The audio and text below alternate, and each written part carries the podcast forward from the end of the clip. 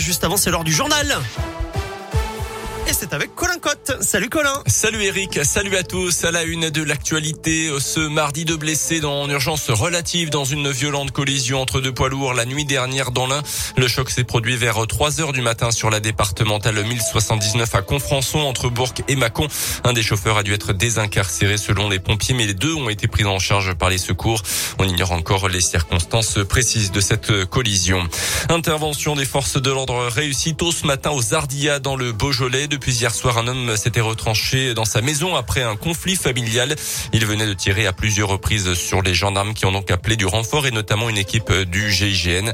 L'homme a finalement pu être interpellé tôt ce matin sans qu'il n'y ait de blessés. À retenir également l'arrestation d'un incendiaire à Mâcon, suspecté d'avoir mis le feu à six véhicules dans la nuit de jeudi à vendredi dernier, place Carnot, selon le JSL.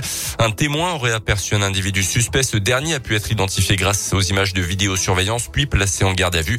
Déjà connu pour des faits de dégradation. Il a été remis en liberté avec interdiction euh, de paraître et devrait euh, comparaître devant la justice tout à l'heure. Dans le reste de l'actu, le début du procès de deux hommes accusés du meurtre à caractère antisémite de Myriaï Knoll, une octogénaire juive tuée chez elle à Paris en 2018. L'un des suspects connaissait la vieille dame depuis très longtemps. Les deux hommes se rejettent en tout cas la responsabilité du drame. Le procès doit se poursuivre jusqu'au 10 novembre. Une victoire pour les défenseurs de la nature. Le Conseil d'État a suspendu finalement les nouveaux arrêtés du gouvernement qui autorisaient des chasses d'oiseaux dites traditionnelles, chasse à la grive, aux merles noires ou encore aux alouettes avec des filets ou des cages. Les sports avec euh, le foot et le FBBP qui veut poursuivre sa marche en avant. Après sa victoire à Laval vendredi, le FBBP reste à ce jour la seule équipe à n'avoir perdu aucun match depuis le début de la saison. Actuellement euh, deuxième de national, les Bleus reçoivent Concarneau ce soir à Verchères, une autre équipe en forme puisqu'elle pointe à la troisième place. On écoute Alain Pochal, l'entraîneur bressan.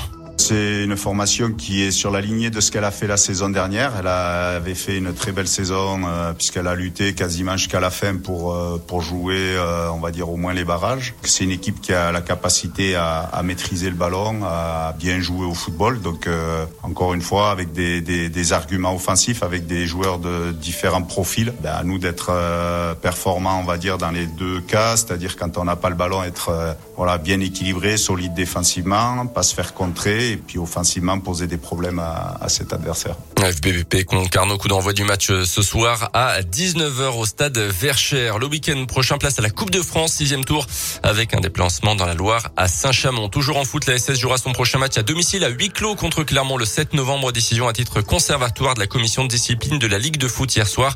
En attendant que le dossier soit instruit sur le fond, le 17 novembre, vendredi contre Angers, certains supporters stéphanois avaient lancé des fumigènes sur le terrain, retardant d'une heure le coup d'envoi.